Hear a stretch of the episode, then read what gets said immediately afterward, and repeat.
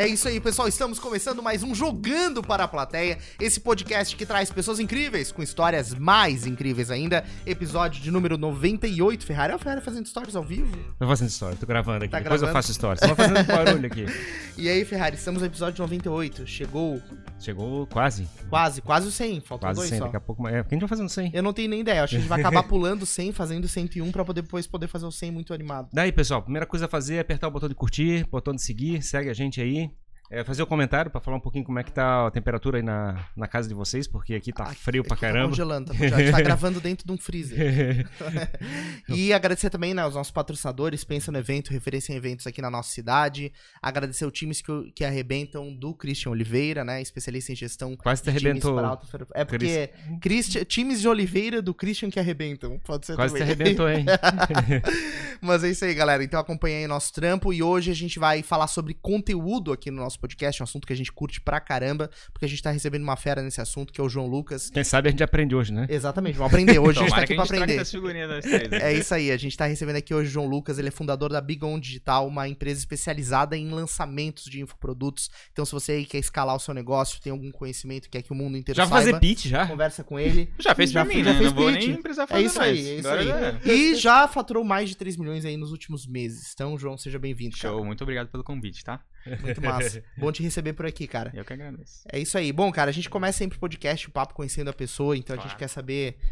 Bom, eu sei que tu é bastante novo, né? Tu tem 21 anos, então eu quero saber se tu é daqui de Floripa, como é que tudo isso aí começou na tua vida. Sou manezinho da ilha, nascido e criado. E, cara, minha história é muito legal, né? Porque eu sempre fui um gurizão muito decidido em tudo que eu fazia, menos na escola. Uhum. Na escola não era. Então era decidido não fazer direito à escola. Isso, era bem isso aí, isso eu tava decidido. Então na escola eu era um gurizão muito folgado, eu não tinha a mentalidade que eu tenho hoje. Se eu tivesse, eu realmente ia estudar. Uhum. Tá? Ia estudar pra caramba, ia me esforçar pra caramba. E quando eu saí da escola, eu fiz relações internacionais, mas por um pouco de pressão do meu pai, que eu não queria fazer. Meu pai é uma pessoa muito tradicional, então ele falava sempre que tu precisava fazer uma faculdade pra ter sucesso. E eu acreditei, eu tava morando ainda no teto dele, então eu respeitava, sempre tive essa cabeça.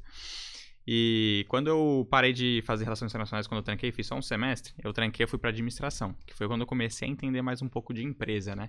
Quando eu comecei a entender e ver que eu gostava mesmo daquele pezinho ali mais empreendedor, mais de risco. Uhum. Eu comecei a quebrar a cara com algumas coisas, só que eu queria ter a experiência de ter algum negócio meu. O primeiro negócio que eu fiz foi marketing e relacionamento, onde mesmo não concordando com algumas coisas, gostei muito de trabalhar lá. Eu aprendi muito com venda, principalmente. Eu entendi que vender era um dos pontos mais importantes que eu precisava pra ter sucesso. É, esse negócio do multinível, fora do Brasil, nos Estados Unidos e tal, tem uma tradição gigantesca, tem empresas enormes. Aqui no Brasil que tem um pouco de essa polêmica. Né? A cultura não é tão boa aqui no Brasil, né? Sim. Mas o que era? Qual era a empresa? Era Junésio, não? Junésio. Era de produtos naturais, de saúde. E aí, a hora que tu entrou lá, tu... Então, mas quem é que te vendeu isso? Meu irmão. Teu irmão já tava no esquema. Ferrari ajuda. Ferrari investidor, né? Ferrari investidor já tá ligado. Já tava no esquema. Então, mas foi um aprendizado muito grande pra mim, de verdade, assim. Eu entendi lá que... E lá era venda caruda, né? Sim. Lá tu vendia na raça, era pessoalmente, não tinha esse online que tem hoje. Então, aprendi muito. Isso foi muito agregador pra mim. Só que eu não concordei com muitas coisas que aconteceram lá e acabei saindo. Quando eu saí do multinível... Eu montei uma fomentadora com meu pai, tá? Uma fomentadora, a gente tentava fomentar tudo que era negócio, assim. O que é? Vender. O que é uma fomentadora? Era vender tudo que vinha. Entendi. Entendeu? Vinha um apartamento, não, dá pra gente que a gente vende. Era ser a ponte de dois negócios, do cliente e da empresa, né? Mas sem um foco só imóveis, não? Era de qualquer... Era focando mais em imóveis e terrenos. Ah, tá. Só que era um meio muito tradicional. Muito tradicional. Eu não queria ficar junto com meu pai ali, a gente não se dava tão bem trabalhando assim, então... Uhum. Mas a tua pai já era da praia? Já era do negócio, assim, de imóveis? Ele já vendia há anos e tudo mais. Ah, entendeu? Tá, então... Só que não é que ele teve sucesso... Tem que falar aqui pertinho. Tem que ser pertinho. Se quiser puxar um pouquinho mais pra perto, a gente acha que vai ficar mais... Ele não teve nunca sucesso com imóvel, assim, não era uma construtora gigantesca, mas a gente desenrolava junto. E eu aprendo muito com meu pai. Meu pai é um cara sensacional. Mas acabei achando meio muito tradicional. E acabei saindo. Falei, não, pai, pode tocar, eu vou sair. E eu montei uma empresa de pizza congelada. Porra, massa. Doideira, foi da água... Sim. Né? E que ano que foi isso, só pra gente situar o pizza congelada? Foi em 2018, eu acho. 2018, 2019. Uhum. Ali, não lembro muito a data. Posso puxar depois.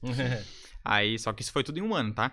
Tá. Pizza congelada, aqueles para supermercado? Viu? A gente terceirizou com uma empresa lá em Joinville e a gente tentava vender. Mas eu tive um sócio que não foi uma experiência tão boa. Eu deixei na mão dele, já tinha experiência. Ele falava que ele tinha experiência com anos em empresa. Eu deixei na mão dele o negócio. Aí ele fez um business plan que Uhum. Não deu certo. Entendi, entendi. Aí eu fiquei pé da vida, falei, velho, não gostei, não vou tocar isso aqui. Aí saí, foi a primeira. Ali foi muito difícil, até porque eu tive que entender muito como pessoas, entender como é que funcionava cada um, entender que também não era pra confiar tanto em alguém como eu confiava sem conhecer tanto. Então foi um puta de um aprendizado pra mim. A primeira vez que tivesse relacionamento, como é que é, com ou funcionário, ou sócio, ou coisa parecida. É, é bem isso aí. Porque tava só família, teoricamente. É, né? Aí foi a primeira experiência. Quando eu saí do meu pai, foi a primeira experiência. Com pessoas assim, entendeu? De sócio mesmo. E é fácil, quem tem que sabe. Não é nem um pouco. Tira uma dúvida, eu posso falar palavrão aqui? Claro, tá liberado. Que bom, porque de vez em quando eu só penso palavrão. E quando eu saí dessa empresa de pizza congelada, eu montei uma startup. Isso foi finalzinho de 2019, comecinho em 2020, tá? E, mano, a startup tava linda, linda, tava todo indo lindo, o aplicativo tava top, até que veio a nossa querida pandemia. O que que era o projeto? A gente solucionava uma dor dentro das faculdades, então a gente digitalizou todo esse processo. Uhum. Era bem show, assim, produto, muito massa mesmo. Assim. Era relacionamento com os estudantes? Era direto pros estudantes. Pra fazer uma relação direta com a faculdade. Isso, é que era dentro das horas complementares. Que hoje eu vou até dar dica pra vocês. É uma puta de uma dor das faculdades hoje. Uhum. Entendeu? Então... entendi, porque o estudante precisa de horas complementares pra fechar a grade, e daí vocês auxiliavam nisso. Isso, é que era tudo muito manual. A gente criou um sistema que digitalizou tudo. Era bem show o sistema. Aí veio a pandemia. Uhum. Aí, quando veio a pandemia, eu podia muito ter pivotado. Alguma coisa pensado, não, alguma coisa que eu consiga solucionar no meio da pandemia. Podia muito ter feito na startup, só que o digital já me chamava há muito tempo. Uhum. Muito. Pensei, não. Agora eu vou botar um pezinho só pra ver como é que é. Aí eu coloquei, entrei no digital, e quando eu entrei foi paixão pela primeira vista, velho. Uhum. Juro por Deus. Eu achava que eu gostava muito de ter startup, mas quando eu olhei aquilo ali, eu falei, velho... Uhum. O que chamou a atenção no digital? Tinha alguma referência? É que o que pegou muito no digital foi a escala. Que era uma coisa que eu não tinha visto. Quando eu peguei startup, eu já tava pensando em escalar. Era uma coisa que eu pensava em tocar um negócio que lá na frente dá muito resultado com não tanto trabalho. E eu visava muito isso. E quando eu entrei no digital, eu vi a escala muito palpável na minha frente, entendeu? Uhum. Eu vi que era uma dor muito grande hoje das empresas, das pessoas e tudo mais, não entenderem como é que escala os negócios de um jeito certo. E pegasse referência de quem, tipo? Então, eu comprei um curso... É sempre assim, Arrastou pra cima. É sempre assim. Só que foi muito show, aprendi muito. Se não fosse por causa daquele curso, eu não teria entrado no mercado. E tu lembra quem que era o... Lembro, de um produtor. Era o Kaiser. O Kaiser, massa. Conhece, eu acho, sim, né? Sim, conheço. Ele é muito fera em encapsulado. Encapsulado, foi isso que eu comecei a vender. Uhum. Aí quando eu comecei a vender encapsulado, foi muito aprendizado, porque eu tive muito resultado financeiro no curso dele. Entendi. Foi muito show, real, assim, eu sempre agradeço. Tem muita gente que fala algumas coisas do Kaiser, mas eu falo, não ligo, ele me ajudou bastante na minha história. Ele produz muito conteúdo pro YouTube, né, cara? Mais recentemente, assim, nos últimos 1 ano, 2, eu tenho visto muito conteúdo dele. Hoje o jogo do digital, quem já entendeu, produz conteúdo pro YouTube. Uhum, exato. Hoje o YouTube é muito forte, muito forte. Então tem que produzir, entendeu? Sim. Mas voltando pra história aqui, eu dou uma fugida, tá? Se quiser dar um... Não, tranquilo. Mas não tem caminho certo. Não tem roteiro. Não tem roteiro. Aí como é que foi? Eu comprei esse curso, eu fiquei 3 a 4 meses como afiliado, se eu não me engano. De um produto deles lá. De um produto deles lá, que era de encapsulado pra saúde capilar feminina. Uhum. Tá? A gente ficou vendendo e eu conheci... Daí tu criou uma paginazinha de venda e tal. Eu já pegava deles. Ah, já pegava deles. Só que eu montava uma estrutura própria ali, que era só pra não pegar os links. Tem uma treta que a gente fazia lá.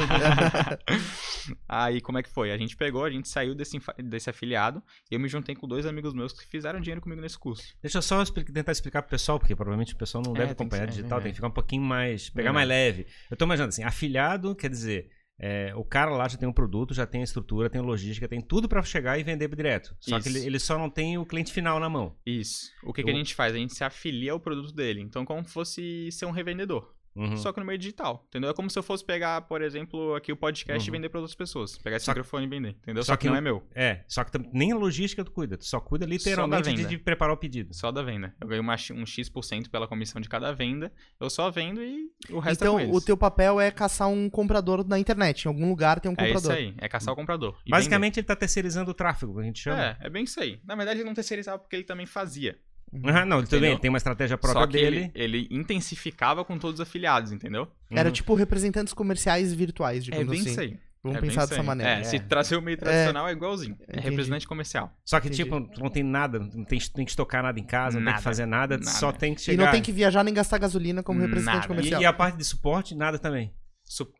E agora? Se dava problema, tipo assim, coisa se o cabelo parecida da pessoa caísse. Então, não, eu não chegava, porque a logística falhou, a correio... Estragou. Não, quando a logística é com eles, tá? Então, quer dizer, se dava problema, até o suporte de transporte era com deles. Eles. Então, teoricamente, era só fechar o pedido. Ah, mesmo. Era só fechar o pedido. Aí o suporte pra venda era meu, né? Então, por exemplo, ah, sei lá, tô com dúvida se meu cabelo vai crescer mesmo em 6 meses, 3 meses, não sei o quê, dependendo da promessa lá. Aí eu respondia pra vender. Só que quando pagou... Pagou. Isso. O problema não é mais meu. Isso é dropshipping. Ou não? Então, é que dropshipping é quando tu pega e tu meio que... Como que eu posso explicar isso bem? É que afiliado é quando me afiliou ao produto dele. Dropshipping é como se fosse a tua empresa, porque tu cuida de tudo. Entendi. Entendeu? Entendi. Tu cuida desde a logística, desde o atendimento ao cliente, desde o site, tu cria tudo, entendeu? Então é mais complexo. Apesar do dropshipping também tu atravessar o produto, mas tu cuida de todas as áreas. É mais complexo, logística, mas é mais lucro. A logística fica contigo? Tudo. Fica, faz estoque, tudo. Isso. Aí, é que dependendo da comercialização que tu tem com o drop, né? Sim. Quando tu tem com o drop, tem drops que tem estoque e drops que não tem, entendeu? Uhum. Eu conheço muito drop que tem, né? Meus amigos fazem dinheiro com drop, eles fazem isso. Eles estocam, porque a margem de lucro é muito grande. Sim. Porque quando tu compra em quantidade, a margem é muito maior pra ti, entendeu? Só que também tem um drop que o cara, ele pega, ele fecha com operacional, só que as tretas de entrega é com ele. Sim. Quando sai do produtor, tipo, o produtor ele entrega na casa do cara, mas quando sai dele...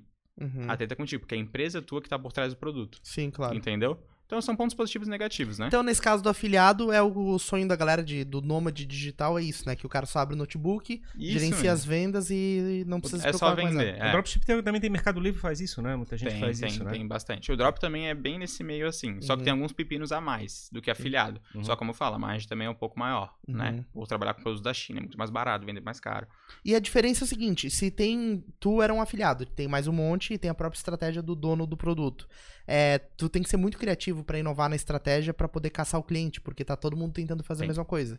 Se tu vai fazer um ads lá, um anúncio no Google pra palavra crescimento de cabelo, sei lá, e aí tá todo mundo anunciando nessa palavra. Bastante, Então, que estratégias, como é que se faz pra ser criativo, pra conseguir pegar a venda? É que assim, mesmo estando muito conhecido, o mercado ainda é muito virgem.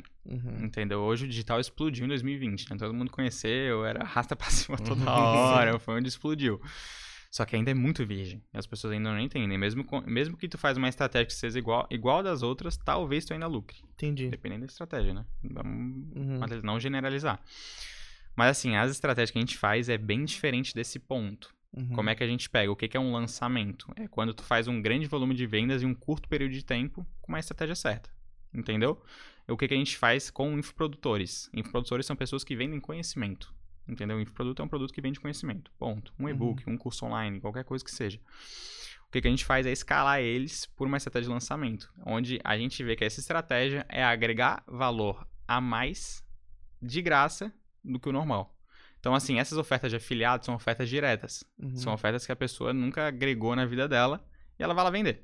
Sim. Entendeu? Então são ofertas diretas que, por exemplo, veio o anúncio, tu vai convencer a pessoa naquele anúncio. Se não convencer, perdeu. Entendeu? Tu pode fazer promoção diferente, preço diferente, quantidade pra lote, coisa assim, ou é tu tem muitos trancado? Combos, né? Compre 3 pacotes. Tá, afiliado é mais delicado.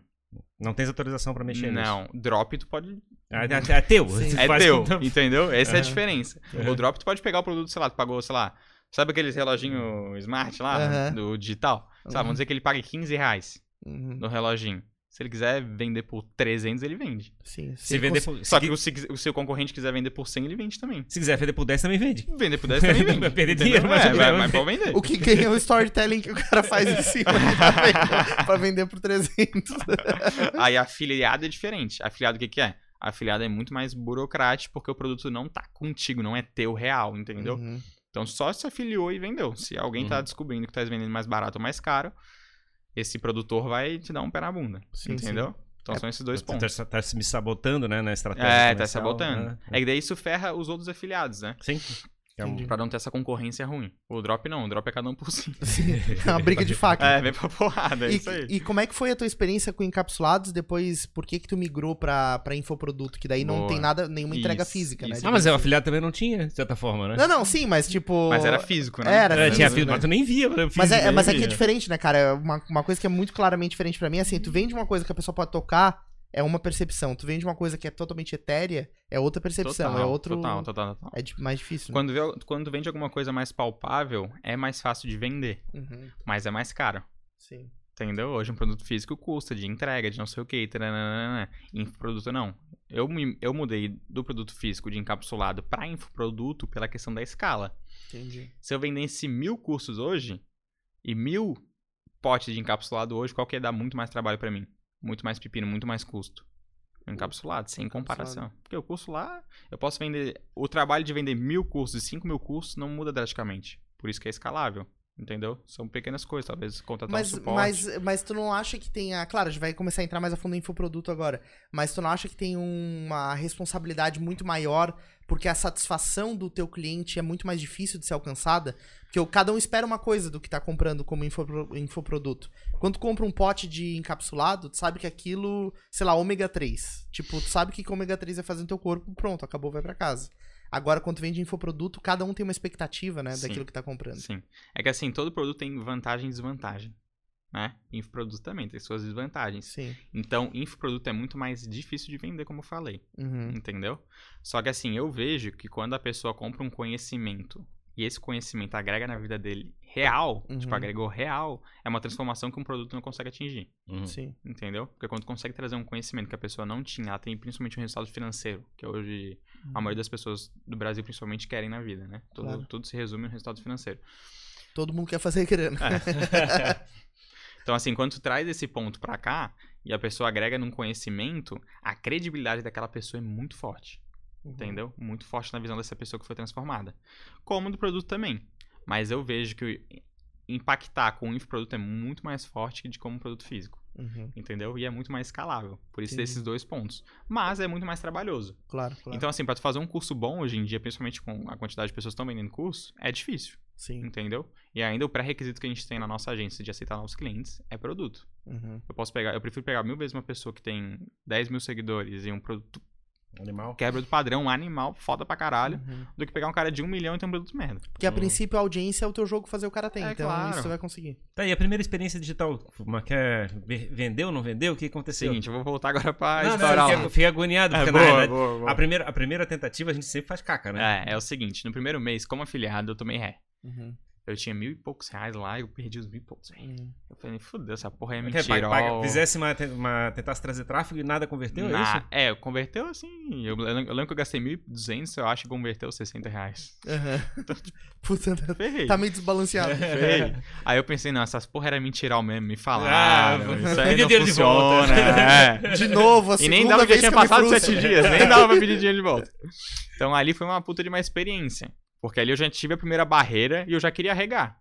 Então ali muitas pessoas arregam na primeira barreira, inclusive, né? Uhum. Só que ali, o que eu fiz? Em vez de eu falar que não funciona, eu consegui entender que as outras pessoas estavam tendo resultado e eu não. Uhum. Pensei, pô, se tem outras pessoas tendo resultado, por que eu não tô tendo? Pra mim, mas não xingasse muito no Twitter, como o pessoal faz?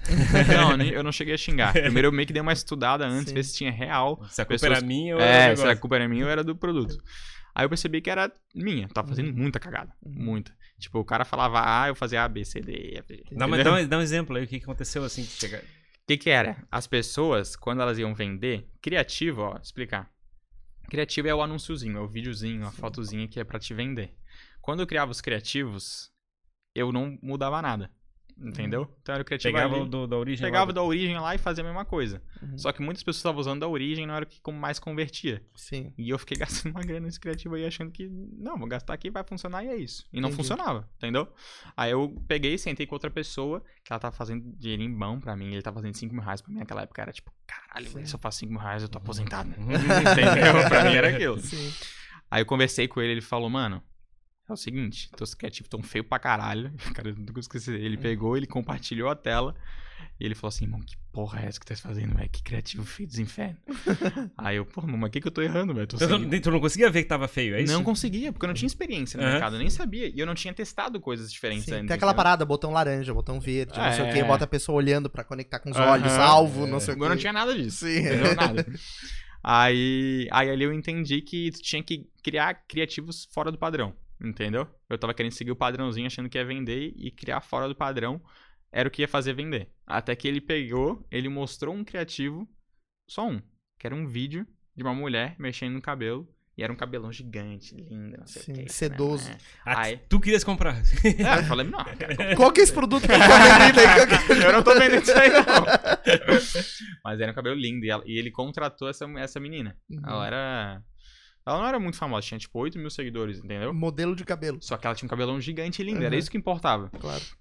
Aí o que eu entendi? Eu tenho que pegar a dor dos clientes, onde eu não pegava. O meu era só um pote falando, ei, compra aí X reais. Uhum. Entendeu? Eu achava que aquilo ali ia vender, mas não ia. Aí eu entendi que eu tinha que pegar na dor do cliente. O que é que ele quer? Quer ter cabelão. Então eu tenho que mostrar como é que tem um cabelão. Uhum. Aí eu pegava, botava uma menina com cabelão lá, com um potinho na mão, falando, Sedonax. Falei. Sedonax, o nome do encapsulado, tá? Sedonax era maravilhoso, não sei o que. Quando eu fiz aquilo ali, a gente começou a alavancar as vendas. O primeiro criativo que fizesse já deu certo, assim. Já. Sim. Eu vi aquilo. É que assim, eu pagava por custo por resultado. Custo por resultado é custo por ação, por venda. Sim. Tá? Eu pagava custo por resultado R$120, o produto era 30. 120, 80, 70, 50. Ou seja, se vendesse, eu tava tomando a ré. Se vendesse, eu já tava na ré, entendeu? Eu tava tomando uma ré ferrada no começo. Era melhor que não vendesse. E eu deixava, velho. Eu deixava achando que, pô, vai virar um dia. Vai virar um dia. Uma hora, sei lá, começa a pagar. Eu achei que era milagre, entendeu? Uhum. Até que eu peguei esse criativo e no começo já tava dando R$2. O custo por resultado, R$3 custo por resultado. Então o ROI foi tipo da água pro vinho, entendeu? Claro, foi de negativo positivo, já determinante, né? Aí ali foi outro aprendizado. Eu vou entrar mais um pouco na parte técnica agora, tá? Tentar explicar o mais fácil possível. Aí teve um criativo que a gente chama criativo campeão, que é esse criativo com esse resultado. Quando pagar R$2, o produto é 30, tem esse X% de ROI, entendeu? Uhum. ROI é resultado por lucro. O retorno em relação ao que tu investiu. É, retorno sobre investimento. É o lucro. Então assim, ali eu entendi que eu tinha acertado. Ali eu acertei. Criativo top, show. O que que eu faço? Aí eu deixei o criativo rodando por R$15 por dia. Entendi. Então, tipo, deixei rodando ali, R$15. E eu fiquei 30 dias assim, tá? Com um criativo rodando, que tava me dando um ROI, assim, absurdo. Tipo, zona de conforto total. Não, total. E eu não sabia que tinha que escalar, né? Quando tinha que escalar no tráfego ali, que a gente fala, né? Não sabia, velho. Fazia a mínima ideia. Teoricamente, se botar dinheiro num lado, sai do outro, é isso? Aí você tem que entender assim, tá funcionando? O que que tu faz? Coloca mais dinheiro. Sim. Né? Teoricamente sai do outro lado. Vai sair do outro lado. E vai investindo. E é isso, entendeu? Até que pare de fazer aquele lucro ali. E eu não sabia disso. Eu achei que era pra deixar. Eu falei, não, é só aquela campanha que vai funcionar. Aí não mexe mais que tá bom. Eu deixei R$15 rodando por 30 dias, velho. Uhum. Aí depois desses 30 dias eu fui conversar com o meu mesmo amigo. Ele tava fazendo 80 mil. Nossa. Eu falei, puta que pariu. Cada vez que eu venho falar 80, contigo, tu tá fazendo 80, mais. O que era 80? 80 mil. De quê? De vendas. De retorno? Ele lucrava uns 30 mil, 40 mil. Tá, assim, mas né, ele gastava em ad uns 50 mil, é isso? Ah, ele gastava uns 30 mil, assim. 30 mil de ad. Ele fazia uns 100% de lucro, entendeu? Uhum. E aí, como é que é o ciclo de dinheiro, teoricamente? Porque ele vai chegar e vai receber depois de produto entregue, porque o cartão também leva 30 dias. Como é que funciona isso? Então, o saque lá da plataforma, tu só consegue sacar depois de 30 dias, né? Por causa do cartão, provavelmente. Eles têm as mutretas deles lá, porque teve muita gente que roubou, que tipo, pegava um cartão, clonava, gastava em tráfego e já sacava no outro dia. Entendi. Aí eles fizeram isso pra proteger, entendeu? Porque tinha muita gente fazendo isso. Aí era o seguinte, ele vendia. Então, por exemplo, vamos dizer que ele fez, sei lá, R$1.000 hoje. Só daqui a 30 dias podia sacar. Entendeu? Aí tinha que ser assim. Por isso que ele até não escalou tanto, senão ele ia escalar mais ainda. Porque não tinha tanto. Teria que pegar dinheiro emprestado no banco, literalmente. Ele tinha que pegar dinheiro emprestado. Caixa, né? Tem que ter um caixa, entendeu? E ele tinha caixa lá da família dele e tudo mais. Então ele já investiu, por isso que ele investiu 30 mil, entendeu? Eu não tinha 30 mil pra investir, né? Então. Foi escalando mais devagarinho. E a coragem de botar 30 pau? Imagina. É que o bom do tráfego, eu acho isso muito massa, tráfego pago. Tu consegue ir sentindo, entendeu? Tu vai sentindo o negócio. Não é pra tipo, não, vou colocar 10 mil amanhã. Não. É o seguinte, tu trabalha com preços por dia, com investimentos por dia, diariamente. Então, vamos dizer que tu coloca R$150 por dia, amanhã já consegue ver o resultado disso. Claro. Entendeu? Se 150 converteu quanto hoje? Foi quanto? Foi não sei o quê. Então, tu consegue ter uma base muito forte. Então, ir escalando é uma coisa muito mais segura que a maioria dos negócios. Não é uma parada que tu vai investir R$100 mil numa empresa pra montar mês que vem e... Existe um tamanho... adequado, digamos assim, se ele chega a determinado ponto que quanto mais tu bota, menos retorno dá? É que assim, a gente entende quando a gente escala, tipo, hoje eu entendo esse jogo, né? Naquela época eu não fazia a mínima ideia que era assim. Quando a gente escala alguma campanha, alguma questão de tráfego pago, a gente entende que o ROI vai diminuir. Entendeu? Porque atingir mais pessoas, é mais investimento, é mais... O Facebook não trabalha tão bem quando é naquela macia altazinha. Tem aquele vídeo das maçãs do Érico lá, que ele fala que pega as maçãs mais baixas, né? Primeiro, o investimento. E depois tu vai tendo que pegar as maçãs mais altas, que vai ficando mais caro. Vai ficando mais caro, é bem isso. Por isso não pode tirar pesado de partida, tem que chegar a experimentar. É ir testando. Tudo, hoje tráfego pago é teste, velho. Tudo é teste de tráfego pago, tudo. Então o que a gente fazia? A gente, pra escalar... A gente tinha que investir pouquinho e vai crescendo, e vai crescendo, e vai crescendo, e vai crescendo. Só que o ROI vai ficando menor, né? O lucro vai ficando menor. Só que em mais quantidade, entendeu? Mas a queda é lenta, não é rápida. Vamos dizer assim, de uma hora para outra chega assim, eu boto mais 20%, ele chega em zero desses 20%. Não. Tu vai sentindo. Tu sabe quando vai dar. Ele vai caindo. Ele vai caindo se tu vai fazendo esse investimento aos poucos, né? Se tu bota 20 mil reais amanhã, tu pode... se ferrar, entendeu? Sim. Só é tudo levar na maciota, entendeu? Tem que ir experimentando. Isso, tem que ir experimentando. Mas aí... E o que eu ia te perguntar é que como é que tu foi disso, daí tu teve esse sucesso, e aí tu decidiu não continuar encapsulados? Não, eu vou falar agora. Aí eu peguei, tava como afiliado, e eu juntei esses dois amigos meus, estavam também fazendo dinheiro comigo, eles me ajudaram muito no começo. Tava fazendo o quê? Desculpa. Pra montar uma empresa de encapsulado natural. Entendeu? Teus amigos estavam fazendo dinheiro. Fazendo dinheiro. Make money. Fazendo dinheiro. Tava no mesmo negócio. Isso, tava no mesmo negócio, tava no mesmo curso que eu. E eles eram cada um de um canto, um era de São Paulo, outro BH. Só que a gente tinha uma conexão muito boa. Tu conheceu na internet, assim? Eles... Não, conheci no curso. No curso. Foi no curso mesmo. Turminha de colégio. É, a turminha do curso. Eu também no colégio, só que no online. Entendeu? Aí como é que foi? A gente montou uma empresa de encapsulado natural. E essa empresa, a gente ficou por... Que eu vou explicar o porquê. Foi alguns meses. Mas eu montei essa empresa de encapsulado natural. E depois de 2 ou 3 meses, eu conheci o mercado de lançamentos. Que foi quando eu aceitei a primeira proposta de lançamento. Né? Aí foi o seguinte. A empresa de lançamento, a agência que eu criei, começou a demandar muito tempo. E essa empresa começou a demandar muito tempo. E esse foi um dos maiores aprendizados da minha vida. Né? Que eu aplico até hoje. Foco. Assim, hoje, o digital, pra quem tá nele, é oportunidade toda hora. Toda hora. Então, qualquer... Tipo, hoje eu vou sair daqui e vai ter uma oportunidade na minha porta lá pra eu aceitar. Só que tu tem que ter cabeça e foco suficiente pra entender que focando naquilo ali, aquilo ali vai expandir, vai dar certo. Se tu querer pegar de tudo, vai ter muitos negócios, só que todos ruins, entendeu? Todos fracos, todos que não tem o que tu quer. Tem que se investir tempo e dinheiro em cada uma das coisas, senão tudo vai perder, senão... É que muita gente acha que o trabalho não é infinito. Mas velho. Quem tem empresa trabalha infinito, mano. E começasse essa estratégia que ano, mais ou menos? Foi agora? Isso foi em 2020. Falei a data, né? É. Eu em fevereiro entrei no curso. Curso de quê? Nesse curso aí do digital. Do digital. Pra fazer o lançamento, no caso. Não, encapsulado. No encapsulado. No afiliado, como afiliado. Em fevereiro eu entrei e a empresa de encapsulado saiu em... Eu acho que abril ou maio de 2020. Não lembro exato, posso puxar depois aqui também.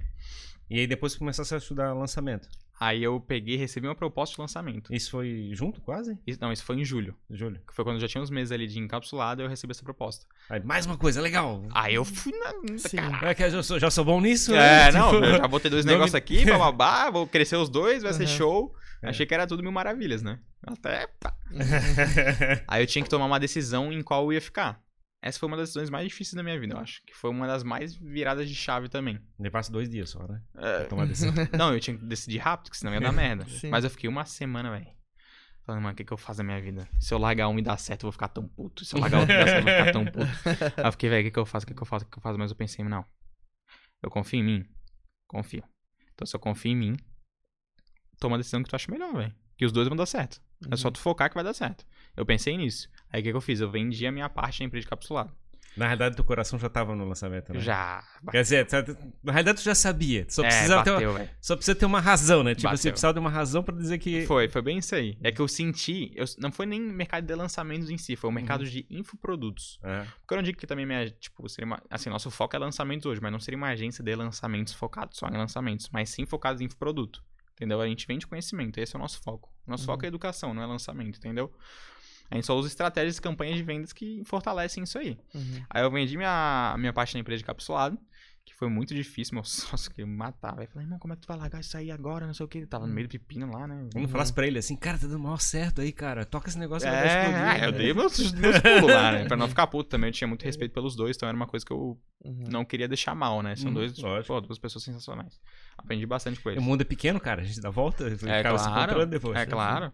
Aí o que eu decidi? Falei, velho, agora eu vou pegar esse lançamento, eu vou ser o melhor do Brasil. Essa foi a minha cabeça, entendeu? Ali foi virada de chave. Talvez, se eu tivesse ficado com os dois, eu ia ter duas empresas medianas. Sim. Entendeu? Não ia ter uma agência que é uma das maiores autoridades do sul do Brasil. Não teria esse sangue nos olhos que eu tive quando decidi abdicar alguma coisa que eu gostava muito, que eu via muito potencial pra focar em outra coisa, entendeu? Aí quando eu fiz isso, foi o quê?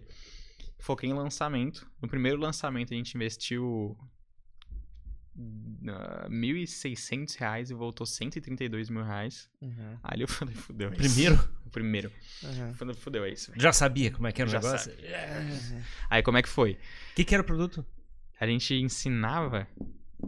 Que era? Era um produto teu ou era um produto... Não, era de expert. Sim. Tinha um cara... Vou explicar um pouquinho mais isso aí também de lançamento, né?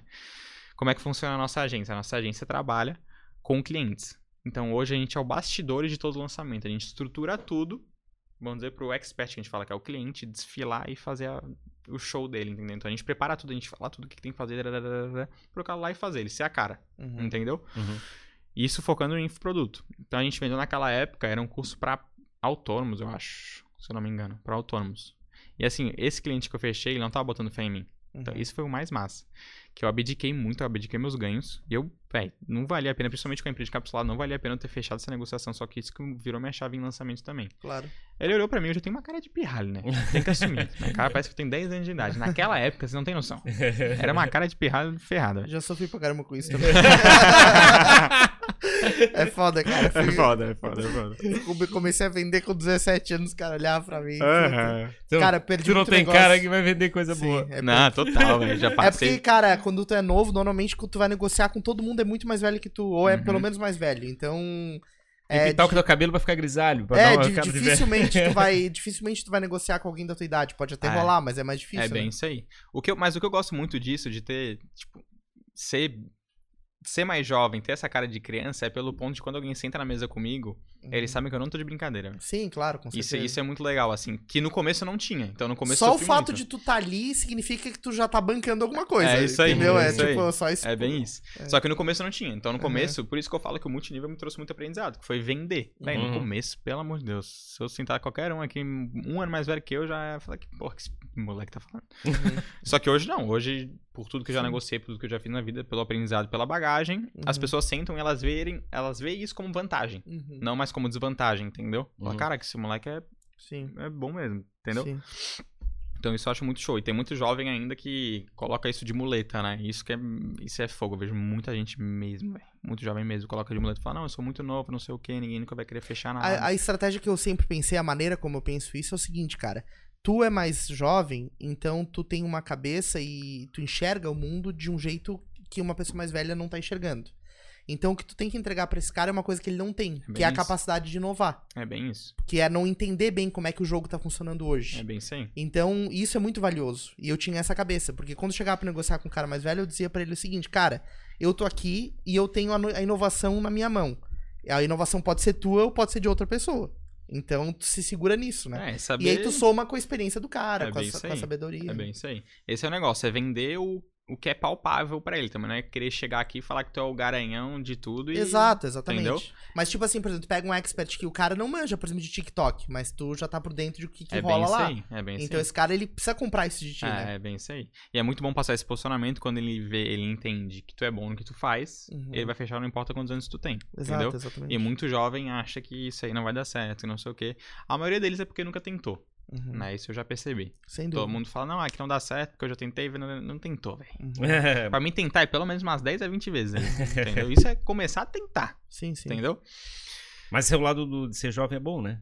Eu acho muito positivo. O lado do jovem é exatamente esse. Ele tá disposto a assumir um risco e quebrar a cara várias vezes até conseguir. Eu acho positivo real, assim. Por isso que eu sempre incentivo todo mundo a empreender, colocar a cara, ter risco. Agora é a hora, velho. É. Exato. Agora é a hora. Hoje eu não tenho a cabeça de ser agora é a hora, entendeu? Pra mim eu tô muito decidido em, mano, ser o maior do Brasil, ter a maior agência do Brasil. Eu tô muito decidido nisso, em tudo, em todas as minhas metas.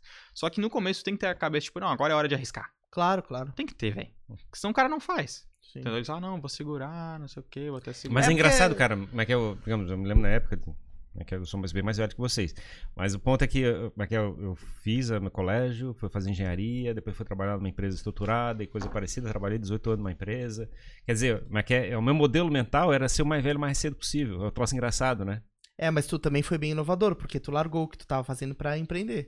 Eu fiquei louco depois, quer dizer, eu fiquei jovem depois de velho. É, mas tu enfrentou crítica, tu enfrentou tudo isso. E é isso que importa, entendeu? Tem muita gente hoje que é velho com cabeça de velho. É, exato. E é por isso que não cresce, é por isso que não acompanha o mercado, entendeu? Sim. Tipo, eu já conversando contigo, já entendo que tu claro. É jovem com cabelo de jovem. Não fala nem velho com cabelo de jovem.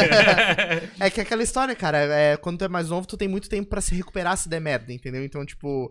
Ah, beleza, tu tá, sei lá, com 20 e poucos anos. Tu vai dar tudo que tu pode pra fazer uma coisa massa, grande. É bem isso. Tipo assim, deu tudo errado. Cara, eu tô apenas na minha primeira década, então vamos pra próxima, entendeu? E mesmo que seja mais velho, tem que ter essa cabeça jovem. Claro, claro. De arriscar, tem 40 anos, vai. Se perder 10 anos, vai pra 50. Exato. Foda, e assim, começa de novo, exato. É isso aí, começa e tem aquele negócio, né? Tipo, tinha aquela ilusão que o cara com 60 e poucos anos vai se aposentar, né? Aí pode chegar e ficar cuidando do jardim. E a gente sabe que não tá mais caminhando pra isso, né, cara? A gente tá chegando e vai literalmente transformar a sua vida no seu trabalho e vai ficar até o resto da vida. É bem sim. O importante é estar com um trabalho que você te deixe feliz, né? Não um trabalho que você transforme isso numa cruz pra ser tocado. É bem isso. Uhum. Eu tava em qual parte da minha história? Não, tu tava comentando que daí tu fez o primeiro lançamento que era um produto pra autônomos, daí voltou 132 apesar de 1.000 e poucos investidos. Isso. Aí eu peguei, saí dessa empresa capsulada e foquei em lançamento. Desde lá a história foi mais de... Nos últimos 6 meses, só nos 6 meses, foi mais de 3 milhões vendidos. A gente conseguiu fazer uma história muito legal. A gente virou uma das agências com maior autoridade no sul do Brasil.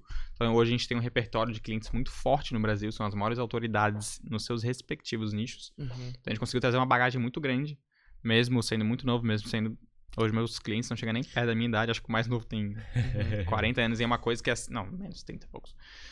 E é uma coisa que eles estão dando muita confiança na minha mão. Porque tem que entender que quando tu agarra o lançamento de alguém, tu agarra a pessoa. Véio. Como é que funciona? Tipo, você falou 3 milhões, mas 3 milhões é o faturamento que ele, teoricamente, vai pra ele, é isso? Isso, é que é dividido, né? Uhum. Assim, o nosso modelo... Tu fica com risco ou como é que é só uma porcentagem? Não, mas quando é cliente grande, eu fico com risco. Que daí a gente compartilha o risco, né? Uhum. Que eu falo que é o modelo de 50-50, né? Então, cada um tem metade ali, cada um faz as suas partes e a gente compartilha o risco junto. Só que tem modelos que não. Às vezes, o expert quer investir, quer ter mais porcentagem, isso depende muito. Só que porque assim, quando eu vou fechar algum lançamento, eu entendo que eu tenho que fechar uma sociedade, entendeu? Uhum. Hoje eu vejo grandes erros das agências de lançamento do Brasil, pegar algum expert e ver como cliente. Entendi. Né? Ver como cliente. Não, vou prestar esse serviço aqui de lançamento e fazer. Só que dedicar 10 horas de trabalho pra ele. Só que 10... Só que lançamento é o seguinte. Lançamento é uma construção. Então, lançamento tem ciclos. Entendeu? Que são construídos de lançamento por lançamento. Então, lançamento não é um começo e um fim. Uhum. Lançamento é um começo. Uhum. Fim, não vejo. Só Deus sabe. Só Deus sabe, entendeu? Então, na verdade, a tua visão com os teus parceiros é longo prazo, assim. Total, tipo total. Assim, por isso que também talvez tu tenha que acreditar muito naquele cara, porque total. Tu vai ter que conviver com ele por bastante tempo, isso. Né? É aquela questão de ser pontos positivos e pontos negativos, entendeu? Tipo, tá com alguém que tu confia é top. Mas também lançar alguém que tu não confia fica muito difícil, fica muito, né, mordido. Já passei por experiências assim que não é tão prazerosas. Uhum. Só que por isso que eu tomei a decisão de colocar muitos pré-requisitos quando eu fecho algum cliente. É escolher o sócio a dedo, né? É escolher sócio. Não gosta do primeiro sócio, não foi tão bom, né? É bem isso aí. Só que assim, eu entendi que também tem muita gente, tipo, eu não podia ter essa decisão no começo da minha agência, né? Sim. Senão eu ia ficar chupando dedo, assim, né? Também eu no começo, sem resultado nenhum, eu queria botar um monte de pré-requisito. Não faz nenhum sentido. Então já aturei muita coisa, já passei por muita coisa ruim, infelizmente, por causa do dinheiro que eu tinha que tocar a agência e tudo mais. Só que hoje eu seleciono muito a dedo porque eu entendo que é sociedade, então é a longo prazo. Então, assim, hoje eu vejo pessoas que são influencers, né? São influenciadores digitais, para ser mais palpável. São pessoas que têm um puto de um potencial, que são bombas daqui a anos. Bombas, assim, real, velho. Assim, vocês não têm noção qual que é o poder do digital daqui a anos. Que a tua percepção de como é que a coisa vai caminhar pro futuro, é isso? Pra mim, nem começou ainda. Eu também, a minha percepção é que a gente tá em transformação aqui. Tá em transformação total, principalmente no Brasil. Os Estados Unidos passou por bastante coisa que a gente ainda não passou e lá só cresce, velho. Uhum. Então, assim, o digital ele tá muito forte, nem começou ainda. Muita gente acha que hoje... Tá explodindo. Né? É, hoje explodiu o digital, velho. Você tem noção. Daqui a 5 anos ele vai falar a mesma coisa. Ai, hoje, entendeu? Uhum. Se eu tivesse começado... 5 anos, achei que tava explodindo. Mas nem começou ainda. Isso eu dou certeza pra vocês. E os teus clientes, como é que é? Fala que é uma relação de longo prazo, então deve ter vários lançamentos. Os primeiros lançamentos... Tu considera teste ou tu já acha assim, não, vai dar dinheiro no primeiro teste, primeiro lançamento? É que assim, a gente, hoje, com a experiência que a gente tem, a gente consegue entender se o lançamento vai ser bom ou ruim. Só pela energia da audiência e tudo mais, a gente já consegue entender, entendeu? Vai dar dinheiro. Vai dar dinheiro ou não vai. A gente já consegue. Só que assim, hoje, como eu falo, o mercado tá tão virgem, muita gente não vê isso, que mesmo se tu fizer o pior lançamento, mais merda, velho, dá ROI. Sim, sim. É difícil perder dinheiro. É difícil perder dinheiro. Se tu se esforçar, eu acho que tu não perde hoje no digital, de verdade. Não é querendo criar sonho, não, mas hoje quando tu faz uma estratégia, faz o básico bem feito, véio, não tem como não dar dinheiro. Hoje, eu não sei se daqui a anos vai ser assim ainda. Entendeu? Mas hoje é assim. Acredito que não vai. Corrida do ouro, então. Estamos na corrida do ouro. É a corrida do ouro. É bem isso aí. Quem aproveitar hoje, principalmente os próximos 6 meses agora, vai colher coisa no final do ano que nem imagina. De produzir conteúdo, fazer bem feito e tudo mais. Que nem imagina.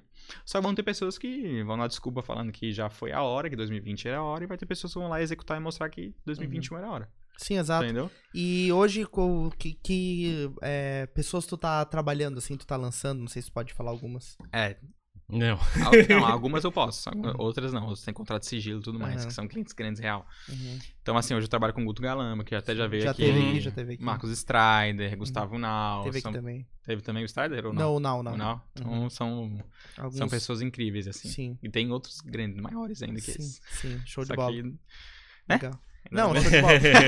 Mas tu acaba criando uma relação com eles. Tu tava comentando da história de criar uma audiência para ter um lançamento perpétuo, né? Tu fala que tem olhado para esse lado também. Eu acho que acaba sendo uma tendência, né? Eu acho que essa história talvez esse gatilho da urgência, da escassez ainda funcione, mas a tendência é tu manter uma recorrência. É bem isso aí. O certo hoje no digital, o que é? É aproveitar todas as áreas. Então, assim, o lançamento digital, todo mundo já conhece o padrãozinho de lançamento, que é onde veio do Fórmula, veio do Érico. O Érico fez um puto de movimento com 100% online, 100% gratuito. 7 dias, a semana de não sei o quê. Eu lembro da experiência do Empiricus, né? Que também ele segue uma linha, eu acho que bebeu direto dos Estados Unidos, acho que é Fórmula Empiricus, tá? Não, mas eu acho que ele pegou... Empiricus pega dos Estados Unidos. É, porque eles têm uma referência lá dos Estados Unidos, uma empresa... Agora. É Agora. É a mesma pegada, né? É a mesma pegada. Então eles importaram, de certa forma, de lá. É que a Agora é sócio da Empiricus. É sócio direto? Eu acho que Agora comprou metade. Posso estar falando merda aqui, mas teve alguma treta. Eu me lembro desses rolos. Então eles trouxeram aquilo lá pronto, assim, pra cá, pra investimento. Lá nos Estados Unidos também pegou, né? O pessoal assim, cara, o pessoal pegando informação de investimento com estratégia de lançamento. E trouxeram pro Brasil e explodiu. É por isso que a Empiricus virou a maior autoridade. E o legal de olhar, assim, que, cara, a Empiricus faz de tudo, né? Tem um só de cripto, um só de... A Loirinha fez 1 milhão. A Betina lá, a Betina deu 1 milhão, que cara explodiu, né? Mano, aquele lá... Foi jogado de mestre. Foi jogado de mestre. Aquela lá foi jogada de mestre. Aquela ali. E eu tenho certeza que eles não esperavam fazer isso. Não esperavam, imagina. Eles achavam que era uma estratégia. Porque se tu vê o que a Betina fala, é uma estratégia de copy normal. Claro. Quem não sabe o que é copy é escritas persuasivas, né? Então é uma estratégia de copy normal. Tipo, que é palpável de alguém fazer, mas. Pra ela não. Só que eles levaram pro meme. Sim, sim. Quando... Não, é porque... Eu não sei se foi deliberado, no meu entendimento, assim. Como cara, porque, assim, acho que o público não entendeu aquilo como encaixando nela. Não entendeu. Mas eu acho que ele não... Eu não sei se foi deliberado. Cara, o público não entendeu aquilo encaixando no Brasil. É tipo, esse é o ponto, eu acho. Que se fosse uma pessoa mais velha e coisa parecida, teria passado batido, assim. O ponto é que era com ela. Talvez. É, exato. Tipo, ela era muito nova pra ter 1 milhão de reais, mano. É bem isso aí. E eles queriam fazer isso. Quebrar padrão, entendeu? Foi uma provocação, então. Total. Eles não esperavam que ia virar meme. E hoje no Brasil, eu vejo uma das mais fortes do Brasil é meme. Hoje, se tu faz um meme bem feito, fudeu, tu roda o Brasil inteiro. E véio. Teve um outro negócio, eles bombaram muito ads, que ela tava em todo vídeo. Qualquer vídeo que tu assistir no YouTube, ela tava. Tipo... É que tem que entender o seguinte. Hoje, se tu coloca, por exemplo, sei lá, R$100 em tráfego hoje em ads, e isso dá uma repercussão, as pessoas veem até o final, compartilham não sei o que, o Facebook, depende do YouTube, sei lá, vai entregar, entrega para um caralho, velho. E vende barato, no caso? Não, vende muito barato. Porque imagina, se ele ia entregar X, ele vai entregar 10, 15 vezes X, por causa que aquilo ali tá trazendo engajamento, tá funcionando, as pessoas estão vendo até o final, estão interagindo, estão compartilhando, comentando, não sei o quê. O Facebook não entende que é um meme. Claro, claro. Entendeu? Ele entende. Ele adora meme. O algoritmo dele funcionou, né? Funcionou. Ele vê o algoritmo ali, compartilhamento, não sei o que, entendeu? Então isso foi muito forte. E Brasil é muito forte nisso. Teve políticos que também ganharam por causa de meme. Sim. Isso é muito forte no Brasil. Então, quando entende essas culturas e quebra padrão nisso aqui... Tem que virar assunto no Twitter. Tem que virar... É bem isso aí. Essa é a cabeça, entendeu? É tu criar coisas que quebrem um padrão suficiente pra repercutir pro Brasil inteiro. E tu tenta buscar, achar meme, não? Tens buscado? Então... Diz que é caso, né, cara? Assim, eu busco... Tem um cliente que eu busco bastante. Assim, tem... às vezes não encaixa com alguns clientes, né? Tem cliente que eu não faço porque não encaixa. Mas todos encaixam muito bem, então a gente busca toda hora. Só que virar um meme não é fácil. Não, claro que não. Acho que é um acaso, né? Tu não consegue deliberadamente criar. É um acaso, não é a questão. Tu pode fazer o meme mais foda, assim, porra, estratégia linda de meme, nessa querida, não vai dar nada. Tu pode fazer um meme merda que fez ali um postzinho e... Explode. Explode. Entendeu? O Brasil é assim. Importa o que tá acontecendo no momento, o que a audiência quer ouvir. Entendeu? E não tem como prever, né, cara? Tipo, não tem como. Não tem nem como. Por isso que tudo é teste. Tem muita gente hoje que fica preso em fazer alguma estratégia, em postar algum post... Porque acha que aquilo ali vai dar ruim. Acha. Só que, velho, tem que testar. Tem que largar. É. Eu já, juro por Deus, os maiores posts que a gente fez, os que mais engajaram, que mais explodiram, foram os posts que a gente nem imaginava que ia explodir. Nem imaginava. E essa história de dar ruim, né, cara? Acho que tem muito essa... O criador de conteúdo, ele tem muito uma preocupação com a... Claro, com a imagem, isso é muito importante, a autoridade que é construída. Mas eu acho que, num extremo, isso acaba limitando a capacidade criativa de experimentar. E uma coisa que eu tenho aprendido muito nos últimos anos é que, cara, tu tem que ir muito além do limite pra fazer algo ruim, assim. Tipo, tu tem que exagerar muito, sabe? Então, às vezes dá pra deixar o senso crítico um pouco mais leve, assim. É, isso eu vou discordar contigo. É. Porque hoje é muito fácil ser cancelado, velho. Infelizmente, hoje o Brasil criou uma cultura que ser cancelado é muito fácil. Eles hoje têm prazer de cancelar alguém, entendeu? Hoje tem pessoas que nem acham que foi tão feio, eles vão lá e vão... massacrar, porque as pessoas adoram briga, adoram tretinha, adoram não sei o que, fofoca, bababá. Mas acho que mistura com a questão da inveja, cara. Eu acho que esse é o ponto. Tipo assim, a pessoa tem que ser alvo de inveja pra chegar e quer cancelar, fazer sentido, eu acho. É bem sério. Mas de certa forma a Betina foi meio que cancelada, né? Mas foi um cancelamento bom, assim. Esse é o meu ponto. Sim, mas ela tem 1 milhão, porque não vai ter inveja. Não, tipo, mas é que ela foi vítima de um cancelamento. É bem isso aí. A Betina, se botar na ponta do papel, ela foi cancelada. Exato. As pessoas estavam zoando, falando, Betina, toda hora, blá, blá, blá. Só que isso repercutiu pro lado bom pra Empiricus. Ali explodiu, ali foi um dos maiores lançamentos da Empiricus. Ali foi, meu Deus do céu, doideira. Entendeu? Sim. Então é só tomar cuidado pra não falar merda, né? Claro, claro. Tipo, um ponto é ser cancelado a um ponto Betina. Que ela não falou merda suficiente pra ser cancelada e odiarem. Sim, sim, entendeu? Eu acho que tem 2 níveis de cancelamento, claro, né? Claro, claro. Cancelamento e repercussão, que é o que fez competir, um cancelamento odiação. Que negativo. Provavelmente ela... Tipo, teve participante lá do Big Brother que foi cancelado real e odiado. Provavelmente isso aí. Provavelmente ela ganhou um aumento de salário, né? Isso é o pior de todos, entendeu? É provável que ela deve ter aumentado o salário, né? Virou sócio da Empiricus lá, porra. Mas, cara, ela foi zoada por bastante tempo. Ela ia no pânico, a galera zoando ela. Tipo, ela teve que... Ela passou um tempo passando um cortado ali. Mas é que tá, ela foi no pânico. Pois é, ela cresceu pra caralho. Não, ela deu a cara tapa, claro. Ela deu a cara tapa real e ela tava adorando. Sim, sim, claro. Imagina, o Instagram dela que não tem uma base de antes, mas eu sei que ela cresceu absolutamente só com esse meme. Sim, sim. Entendeu? E a Empiricus metendo grana, né? Só vai, pode falar, é isso aí, entendeu? Então é bom metrificar esses 2 lados de cancelamento, né? Pra não dar treta também, falar merda em ser uma pessoa sem noção. Isso tem que tomar muito cuidado. Sim. Só que hoje é muito fácil ser cancelado. Hoje qualquer coisinha... Não, eu te entendo, porque na realidade qualquer opinião que a gente emite, alguém a gente vai estar ferindo, né? Entre aspas. É bem isso aí. A questão é que, por exemplo... Eu vou ter opinião diferente de tu vai ter opinião diferente dele, e é isso, entendeu? O que as pessoas não entendem é que tem que respeitar a opinião dos outros. As pessoas não entendem isso. E elas gostam de bater na opinião deles pra dizer que elas estão certas. Mas, cara, tu não acha que... uma reflexão agora, eu tô fazendo agora, que se...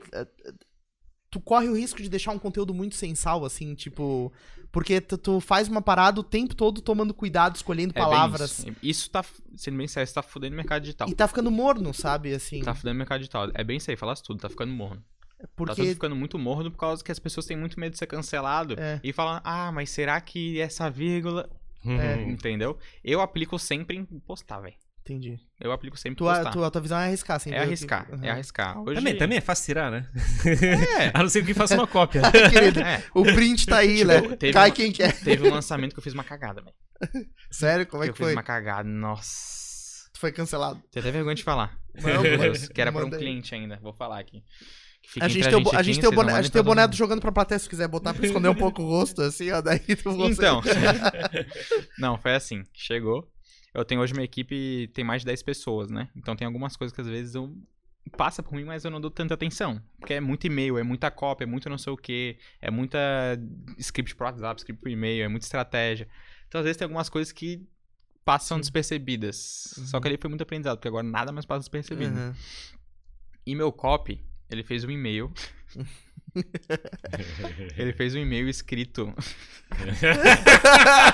Lá vem. Nota de falecimento. Putz, no meio da pandemia, velho. Meu Deus do céu, cara. E assim, eu olhei aquilo ali e tipo, a gente explica... Ele fugiu do padrão. Total. Assim, total. Só que dentro do e-mail explicava tudo certinho. A gente falava, tipo, nota de falecimento, hoje, sei lá, dá um exemplo aqui, eu não lembro muito bem o e-mail. Posso até puxar depois, que vai ser engraçado. É, falava e-mail, por exemplo, tu que ainda deixa morrer todos os teus sonhos e tudo mais, entendeu? Uhum. Pegar um ponto desse, né? Tipo, deixar mal a pessoa. Tipo, era um obituário dos sonhos, assim. Isso, só que foi pra um cliente meu, essa é a merda. Se fosse comigo, eu seria até de boa, mas quando é cliente, eu fico mal. Fiquei uma semana, mano, que porra que eu fiz, velho. Só que é foda, é que no meio da pandemia, imagina. Pandemia. Claro, a gente não se tocou real, velho. Tem que querendo não ter esse... Mas o que pesou mais foi pro teu cliente que ficou... Pesou muito pra ele. Pra ele é, ou pro público repercutiu muito negativamente? É que assim, graças a Deus foi e-mail. Entendi. Que foi pra uma base lá de clientes que leu e aquilo ali. Entendi. Você imagina se fala um negócio desse Instagram, dá merda. Também concordo, não foi uma coisa certa de se colocar, né? No meio da pandemia tem muita gente morrendo, muita gente perdendo familiar, então não foi certo. Mas aí no e-mail tinha isso, aí chegou, pô, velho, foi foda. Chegou um cara que era amigo desse meu cliente e falou, mano, perdi minha mãe ontem e li esse e-mail hoje, achei que tu também tinha ido. Nossa, cara. Mano, aquilo ali deixou mal, velho. Mal, pensei, merda. Puta que cagada do caralho. Eu liguei pro meu copo e falei, irmão, como é que tu me faz um e-mail desse, velho? Eu não sou de dar esporro da equipe, eu sou muito de bom, entendeu? Eu sempre falo aprendizado, esse deu um esporro que vocês não tem noção. Falei, irmão, como é que tu faz? Ele falou, irmão, não vou saber, era pra converter, não sei o que. Eu falei, irmão, prefiro não vender do que fazer um e-mail desse. Foi aprendizado, né? Claro, aprendizado de não deixar passar essas coisas e tudo mais. Mas foi ruim, né? E daí, querendo ou não, o peso pega pro expert. Sim. Só que essa foi a única cagada que a gente fez. Perto de um cancelamento, a única. Cara, mas sabe o que é foda, assim? Tipo, eu entendo um caso como esse, porque tu precisa ser criativo pra fazer algo diferente. Tu precisa inovar. É, por exemplo... Desculpa te contar. Não, claro. Aquele e-mail teve a maior taxa de abertura... Exato, de todas. Né? A maior real, assim, disparou assim, bum. Nunca tinha visto uma taxa de abertura. Por que será, né? Entendeu? Então, tipo, querendo ou não, na ponta funcionou, né? Mas... É que assim, ó, se tu faz uma parada dentro do padrão, tu já sabe quais são as consequências possíveis. Então, aquilo tá dentro de um script medido. Aí, a ideia pra te inovar é que tu seja criativo e tu faça uma coisa diferente. Quando tu faz uma coisa diferente, tu cria possibilidades de problemas diferentes. É bem isso aí. Então é muito foda, cara, tu ser criativo e ao mesmo tempo mapear tudo que pode dar de errado, né? É bem isso aí. É que a nossa vida de empresário, o que é? A gente tem riscos calculados, né? É impossível alguém que tem empresa falar, não tem um risco. Não, eu duvido, velho. O que a gente tem todos os dias, A pessoa tá respirando, ela tá correndo isso. É bem isso aí. Todos os dias, principalmente na empresa, quando eu falo do lado profissional, eu tenho riscos calculados, todos os dias. Claro. Então, vou tomar uma ação aqui, é um risco calculado. Então, pode dar bom, como pode dar ruim. Então, é bom tu não ser sem noção. Todas as ações que a gente faz, que a gente sabe que tem muito risco, por exemplo, a gente investe em lançamento de 50 mil, 100 mil, 150 mil reais de investimento em lançamento. Só que o quê? É um risco calculado, entendeu? Então, entender que ser sem noção e ter risco calculado são duas coisas completamente diferentes. Então, tu não pode ser sem noção de querer fazer um e-mail e não esperar que vai dar alguma merda. Claro, entendeu? Claro. Querer fazer um lançamento e não esperar que vai dar alguma merda. Isso é burrice, entendeu? Só quando tu entende que tu tem esse risco calculado e metrificar esse risco calculado, as coisas andam do teu jeito. Porque pensar, vou fazer esse post, qual que é o pior dos casos que pode acontecer? Não, posso ser cancelado porque pode acontecer isso e isso. Alguém que perdeu uma pessoa pode ver. É, né? Pode ver e tudo mais. Mas qual que é o melhor dos casos que pode acontecer? Todo mundo abriu e-mail. Todo mundo abriu e-mail, talvez se identificar com aquela escrita. Claro que essa escrita foi cagada, eu admito. Sim, claro, claro. Mas pegar outro exemplo, assim. Sim. Se identificar com aquela escrita e engajar, explodir, entendeu? Então, digital é muito do momento. Tu tem que arriscar, velho. Claro. Tem que arriscar. E, mano, se tá se falando... Eu sempre falo isso. Se tá se falando com coração, isso aqui é teu coração? É, tá falando com isso? É uma verdade, né? É verdade, então posta, velho. Senão tu vai querer ficar segurando, vai querer entrar no padrãozinho que o Brasil quer. Exato. Entendeu? Tipo, ah, não, tu vai ser esse padrãozinho aqui, eu quero que tu fale esses... Pior, que uma pequena parcela do Brasil quer, porque sempre tem outra parcela que não vai querer. Que não quer também, então, é bem tipo... isso aí. As opiniões são muito distintas, entendeu? Sim. Então tem essa questão de postar o que quer. Mas a gente vai falar mal, mas tem que ter a cabeça de foda-se, entendeu? Claro. É, tá gastando uma grana que, inclusive, ferrada. É o nome do teu evento. Dia 2, 3, 4 de julho. Tá gastando uma grana ferrada com as plataformas de rede social e coisa, né? Como é que é o relacionamento com eles? Eles se tratam assim, na mão? Assim, como é? Não. É difícil, cara, o relacionamento? Não, é difícil pra caralho. É mesmo? Eles estão cagando, velho. Tem gente pagando muito mais ainda do que isso. Nem se compara. É que assim, hoje, por exemplo, Facebook, né? Ter esse contato com o Facebook. Tipo, hoje a gente tem gerente própria, que são poucas pessoas do Brasil que tem, que são que movimentam bastante dinheiro todos os meses e tudo mais. Então a gente tem uma gerente própria, que a gente conversa lá no Facebook se dá alguma treta. Mas tem pessoas hoje que se eu falar assim, ah, eu vou... Se tu não melhorar isso aqui, eu vou sair. Pode sair, entendeu? Sim, sim. Eles são muito grandes, né? Muito, principalmente no Brasil, agora eles... Sim. Quem pode falar isso pode ser a Coca-Cola, o Mercado Livre, que eles estão se posicionando muito forte agora. Ou uma agência gigantesca que administra muitas contas. Uma agência gigantesca, é isso aí. Essas marcas grandes, né? Tipo Ambev, tem uma campanha no Twitter aqui no Ambev, coisa parecida. Pô, deve gastar uma baba ferrada pra chegar. Gasta muito, bastante. Uhum. Mas assim, eles literalmente compram a exposição na rede social e é pra todo mundo. É. Assim, e esse é o jogo, entendeu? Segmentação todos. Capital infinito. É bem isso aí. E esse é o jogo. Localização, Brasil. Brasil é mundo inteiro. Exato. Na primeira página, tu não consegue nem rolar o Twitter, tem que aparecer na primeira página, assim, eu pago qualquer preço, assim. Exato. E é bem isso, hoje eles têm muito poder. E o digital... É muito... É, depende de que lado tu vê. Quando, por exemplo, pessoas menores que a agência hoje, nossa, por exemplo, que estão começando digital, estão sendo afetadas por essas grandes empresas. Por quê? Porque hoje o mercado do Facebook funciona como leilão. Então, se tu vai vender para um nicho e o leilão tá muito alto, tem muita gente anunciando para aquele nicho, sei lá, por exemplo, nicho, né? Por exemplo, emagrecimento. Uhum. Muita gente anuncia hoje. Então, o CPM, que é o custo por 1.000 impressões, fica muito caro. Que a cada 1.000 pessoas que vê aquele anúncio, vai gastar X reais. Então aumentou. Então de 2020 para 2021 aumentou bastante. Mas outros lados do Facebook abriram bastante. Entendeu? Por exemplo, um dos pontos que eu aplico em todos os meus lançamentos, mano, eu vou até falar como é que a gente faz. A gente momento estratégia revelado. Momento estratégia revelado. Isso aqui vale ouro. Quebra de padrão. Vamos aproveitar e fazer uma promoção. É quebra de padrão. A gente sempre aplica quebra de padrão em todos os lançamentos. Então o que a gente faz? Eu reúno a equipe inteira, a gente monta todo o lançamento no quadro que a gente tem lá no escritório. A gente fala, velho, o que tem padrão aí? Entendeu? Eu falo, não, isso aqui tem padrão, tira, coloca outra coisa. Ah, isso aqui a identidade visual é muito padrão, tira, coloca outra coisa. Bota um brilho, entendeu? A gente identifica isso e por isso os lançamentos dão um ROI tão grande, dão um lucro tão grande, porque a gente quebra padrão em todos os lançamentos. Entendeu? Por exemplo, linguagem visual, como é que é? Tudo. Uma outra pegada. Tipo. Linguagem visual, comunicação, não verbal, tudo que tu imagina, estratégia, entendeu? E como é que funciona o criativo lá, então, Tem quantas pessoas, assim, de criativo lá?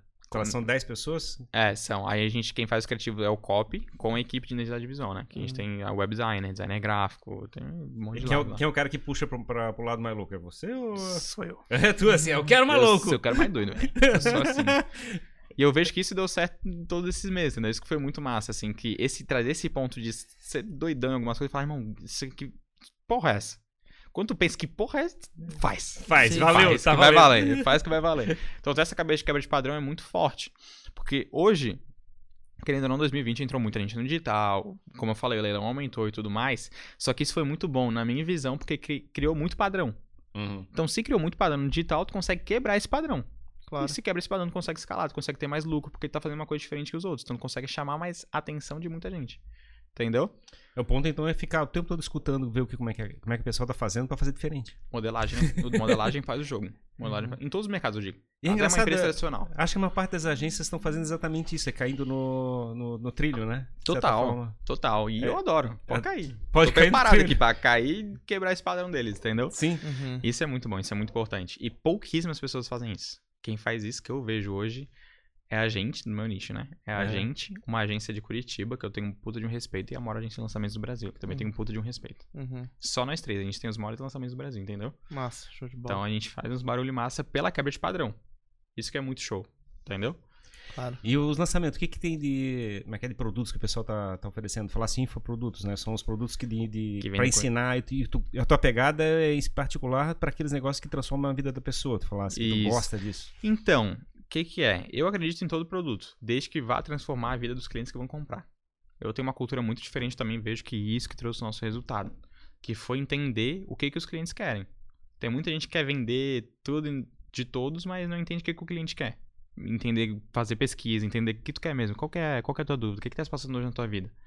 Entendeu? Que a maioria dos pontos são pontos financeiros, né? Como eu falei, hoje o ponto mais forte de todos os gatilhos mentais, que eu diria, para ser mais palpável, é a renda financeira. Todo mundo quer ter dinheiro, todo mundo quer ser mais tranquilo, todo mundo quer ter uma especial. É. É bem mas é um enfoque que é meio voltado pro dinheiro e não de transformação realmente, né? Aí que tá, todos os pontos que a gente vende nos lançamentos é financeiro, entendeu? Só que indiretamente e diretamente. Então a gente pode vender um curso de marketing digital, falando que a pessoa pode ganhar, sei lá, X mil reais no mês. Ou a gente pode vender um curso de desenvolvimento pessoal, dizendo que se ela melhorar a mentalidade, os hábitos, os compromissos e tudo mais, ela vai ter mais sucesso na vida dela. É que o gatilho do financeiro é muito forte, né, Ferrari? Tipo, tu quer transformar alguma coisa porque tu quer que isso te dê resultado financeiro também. Uhum. Então... É que às vezes a pessoa fica assim, pô, mas eu queria ganhar dinheiro, eu não queria me incomodar e aprender determinada coisa. Às vezes tem uma sensação assim de... Tem muita objeção, né? É, tem bastante objeção. Só que o ponto que é legal de lançamento que a gente faz é esse. A gente pega, a gente transforma no que ela quer. Então, o que o cliente quer? Ah, eu quero ganhar dinheiro XYZ. A gente monta o XYZ, entendeu? E a gente monta algo que dá resultado real, não essas baboseiras desses gurus que vendem mentira na internet, entendeu? Aqui a gente trabalha resultado real. Por quê? Porque a gente importa muito o LTV, o Lifetime Value do cliente. Porque a gente não quer vender só um produto para ele. A gente quer que ele participe da nossa série de produtos, que ele compre um, confie na gente, compre o próximo e o próximo. Até pela visão do perpétuo, né? Claro, de tudo, entendeu? Então, para depois imersão, depois uma mentoria, a gente vê que investir nisso dá um produto que dá resultado real, para com essa putaria do digital, que todo mundo vendendo mentira, não sei o que, nananana, vai trazer muito mais cliente para nossa base e isso financeiramente a longo prazo vai dar muito mais dinheiro pra gente. O expert então tem uma tarefa de ficar o tempo todo atualizando e gerando produtos novos, né? É isso aí. Esse é o papel dele, é por isso que a gente tá hoje no mercado, pra facilitar isso aí, pra gente cuidar de todo o resto. Mas tu cobra do cara então, tipo assim, cada 6 meses, assim, cara, te posiciona de maneira... Menos ainda que 6 meses? A gente quer dar resultado real, velho. Cada 3 meses o cara tem que chegar assim, cara, reposiciona. É isso aí. O digital é muito rápido, né? Então... É, porque, claro, tu às vezes tem expert, eu imagino, né, que acerta num produto e daí o cara meio que fica numa zona de conforto, né? O cara acerta numa, fica dando renda ali pra ele, às vezes tem um curso, alguma coisa assim, né? Por isso que eu acho muito erro, tipo, experts que montam equipe interna. Depende do erro, né? Tem muito expert que monta equipe interna que é top, né? Que monta umas equipes top. Só que às vezes, eu acredito no modelo de agência de contratar, por exemplo, pessoas que entendem do jogo que nem a gente e juntar com a expertise de um expert do que em vez de montar essa equipe interna, porque o expert fica focado 100% no que ele tem que fazer. Cara, e assim, eu vou dar uma opinião pessoal aqui sobre isso, cara. Não tem como. Agora tu vai dar uma opinião pessoal? Não tem como. Não... Antes não era pessoal. Não, antes era uma opinião ilustrada, meramente ilustrativa. Mas uma opinião real assim minha é que, cara, não tem como tu dar a atenção que é necessária para as duas coisas, né? Tipo assim, tu operacionalizar um lançamento, fazer um trabalho digital é foda pra cacete, tu ter uma equipe boa, tu dar atenção pra tudo que é necessário e ao mesmo tempo tu ser bom em gerar o conhecimento daquilo que tu sabe também demanda muito. É bem isso aí. E não tem como o cara ser um super humano e conseguir dar atenção pras duas coisas. Que os experts da maioria acham que são. E não tem como, cara. Não tem como. Aí que tá, aí eles começam a diminuir o resultado. Acham que é culpa da equipe interna, não sei o que, mas na verdade é culpa dele que quer fazer de tudo, entendeu? Quer ter equipe interna pra ter mais lucro, não sei o que, tananana. Só que são pessoas que não têm a cabeça de dividir pra multiplicar, entendeu? Que quando a pessoa entende o jogo do digital, véio, sabe que o trabalho é infinito pros dois lados. Até porque assim, cara, o expert no final das contas, ele não tem que estar sabendo se o criativo com cabelão ou sem cabelão tá convertendo mais ou menos. Claro que não. Tipo, ele tem que ter o conteúdo que é bom e a empresa de lançamentos vai estar dando atenção pra isso. E assim, os lançamentos que a gente faz é muito trabalhoso, porque a gente quer. Claro. Entendeu? Tu consegue fazer lançamentos que são menos trabalhosos e ter muito resultado. Tem lançamento por WhatsApp, por exemplo. É claro, são muito simples os lançamentos hoje no mercado. A gente faz muito trabalhoso porque a gente quer quebrar padrão, isso não é fácil, entendeu? Claro. Então, assim, eles entenderem que dividir para multiplicar o mais importante é um ponto muito avançado para os experts, entendeu? Que essa é uma dor deles. Que eles falam que, não sei o que, não tem resultado, blá, blá, blá, blá, mas porque ele tá fazendo de tudo. E tem muito expert por aí, né, João? Que o cara é foda pra caramba e não... E que tu considera um expert que vale a pena? Tipo assim, que é, digamos, pegar um professor de faculdade, ele tá pronto já pra fazer um produto? Acredito que não. A comunicação no meio digital e no meio tradicional é muito diferente. Então a comunicação que ele tem pra dar uma aula numa sala e fazer uma live ao vivo é muito diferente. A experiência é outra. a construção é outra, a persuasão tem que ser outra, entendeu? Então isso é muito diferente. Então espera que ele já seja comunicador, então ele já tem que perceber que... Ele tem que assim, ele não precisa. Eu conheço muitas pessoas que têm muitos resultados gigantescos que não são bons comunicadores. Aí eles ganham nos outros lados, entendeu? Talvez tem... É muito fera, tecnicamente. É muito bom no produto. O produto tem um... Ele consegue trazer muito resultado. Ele é muito bom também como pessoa. Ele fala com amor, com verdade e tudo mais. Entendeu? Só que comunicação, ele consegue bater todos esses. Entendi. É muito determinante para a viabilização do negócio. Então, as pessoas ficam apaixonadas com a pessoa, de certa forma. É bem isso aí. E hoje o jogo do digital é essa, velho. Hoje o jogo digital não é tu criar seguidor, mas tu criar fã. Seguidor todo mundo tem. Perfeito. Fã poucos tem, entendeu? Legal. E muita gente não entende isso. E principalmente a comunicação que traz isso. Eu aprendi muito, inclusive, com o Marcos Strider, isso, que é um dos nossos clientes. Eu tenho a percepção exatamente dessa, né? Tipo, a comunicação na internet, digamos, a informação tá abundante. Então, teoricamente, você consegue a informação em qualquer lugar. O que você tem escasso é a tua relação com aquela pessoa. É bem isso aí. Então, se você achar uma pessoa que consegue te ligar, né? Ligar os pontos e coisa parecida, aí... paga qualquer preço, teoricamente. Aí ferrou. Aí é o perfeito, entendeu? Então, assim, esse ponto de ter a comunicação é muito importante, porque eu vejo o poder da comunicação em um ponto de que se ela tem um produto merda, é uma pessoa merda, só fala merda. E ela tem uma comunicação fodida, foda pra caramba, boa. E vende pra caramba. Sim, e ela consegue passar muita gente que não tem uma comunicação boa, só com um produto lindo, uma pessoa boa que fala a verdade. Sim, engraçado a mudança, né? Digamos, o marketing tentava fazer o produto ser top, coisa parecida, que praticamente ia vender o produto sozinho. E hoje em dia a gente tá vendo assim, cara, os produtos agora tudo commodity, não faz a menor diferença o produto.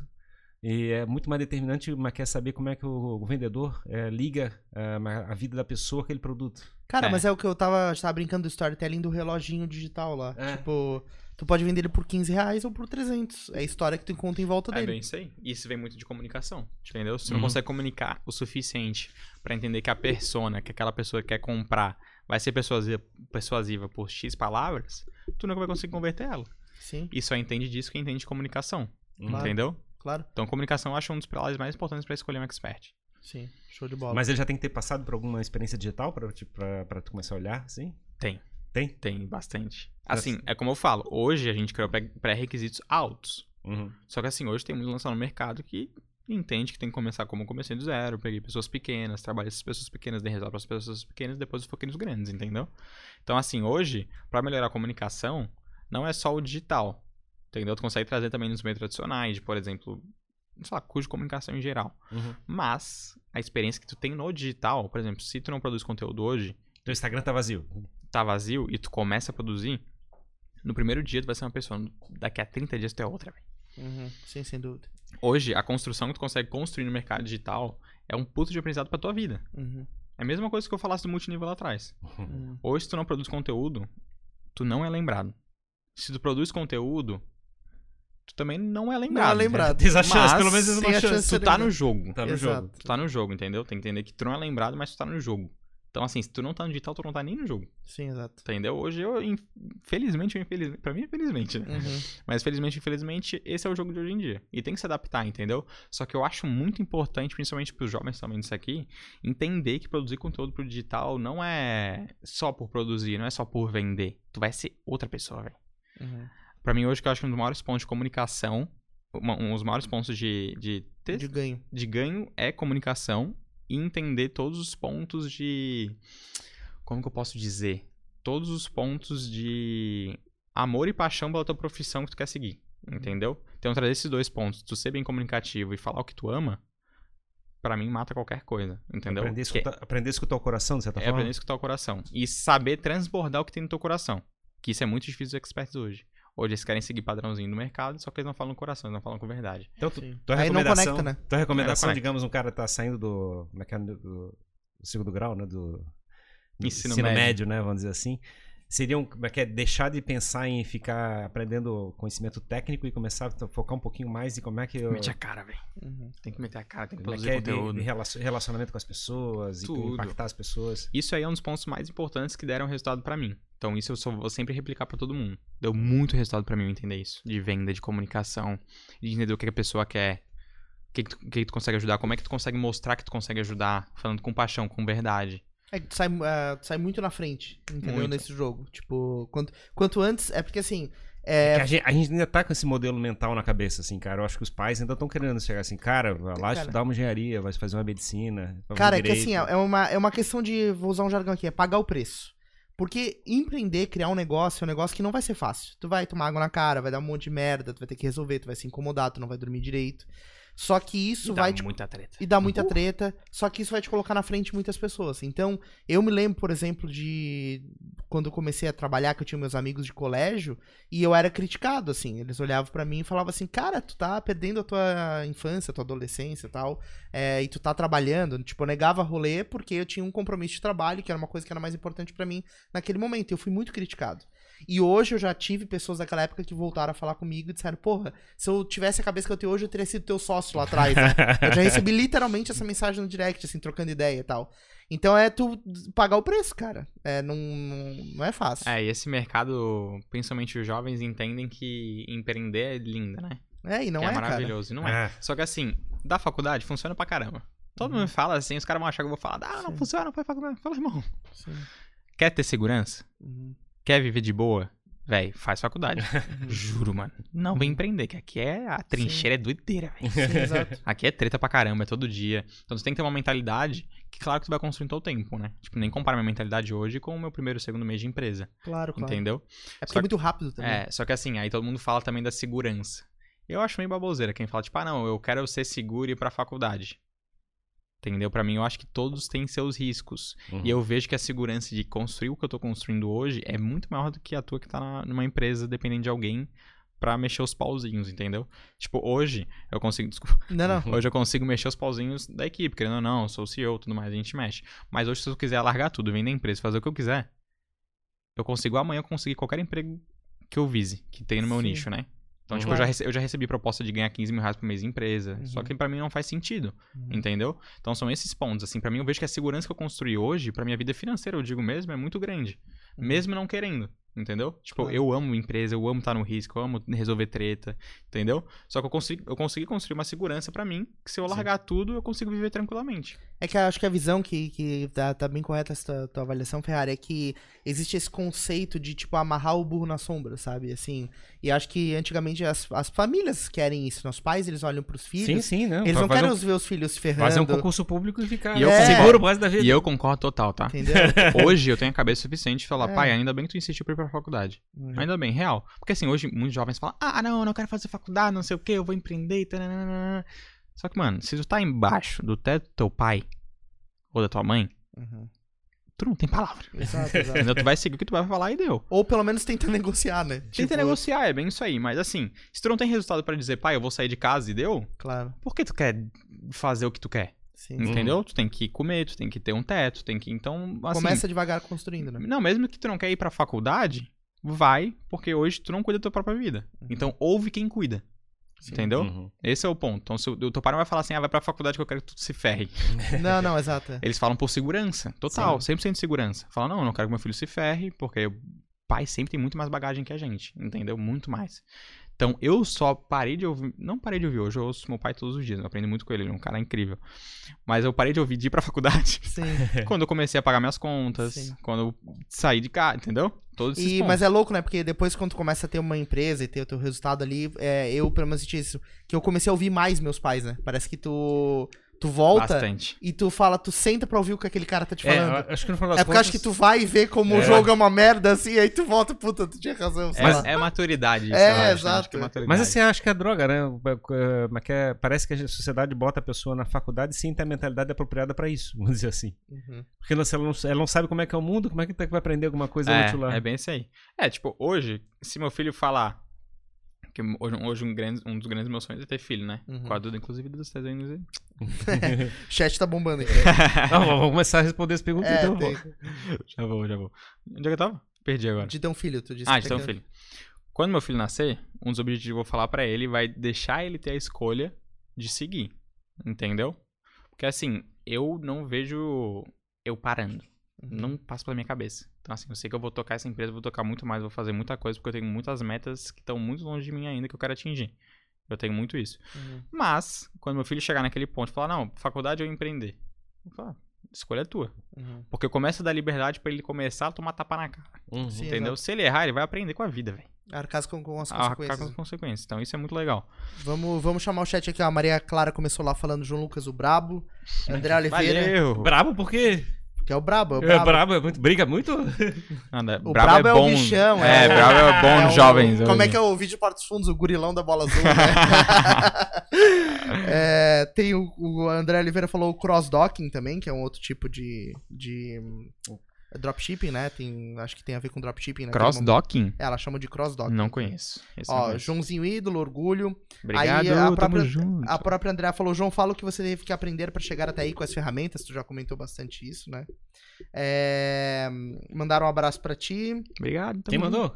É a Maria Clara, Valeu, Maria Clara. Um abraço pra ele.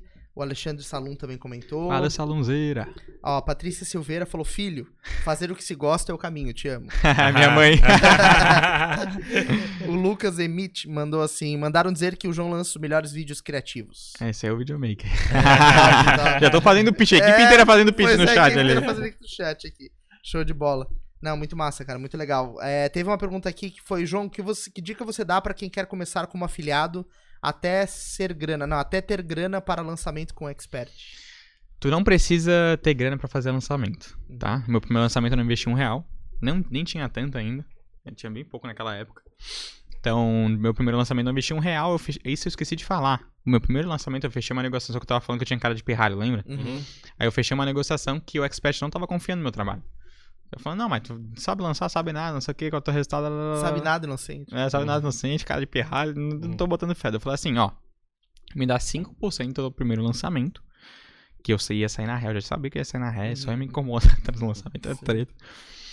E se tu gostar, a gente continua.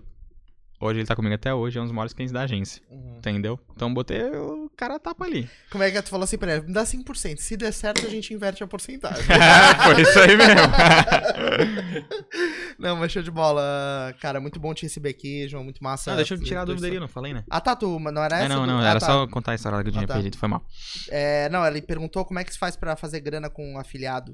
É assim, tu não precisa de dinheiro pra começar com o lançamento. Hoje, lançamento e ser coprodutor, que é quando tu coproduz alguém, né? Como eu faço com os experts, tu não precisa de grana pra investir, porque tu pode colocar essa responsabilidade no expert, se ele tiver dinheiro, entendeu? Então fecha com alguém que tenha grana pra investir e fala que tu vai vir com a estratégia, talvez com a equipe, não sei, com a estratégia inteira pra fazer o resultado que ele quer, com o dinheiro dele, entendeu? Então essa é a solução, não precisa nem começar como afiliado, vai pra lançamento já, quebrar a cara e é isso.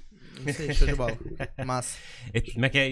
E achar esse expert que tu tá falando ali, para o cara ali que tá querendo começar, qual é a tua dica, vamos dizer assim?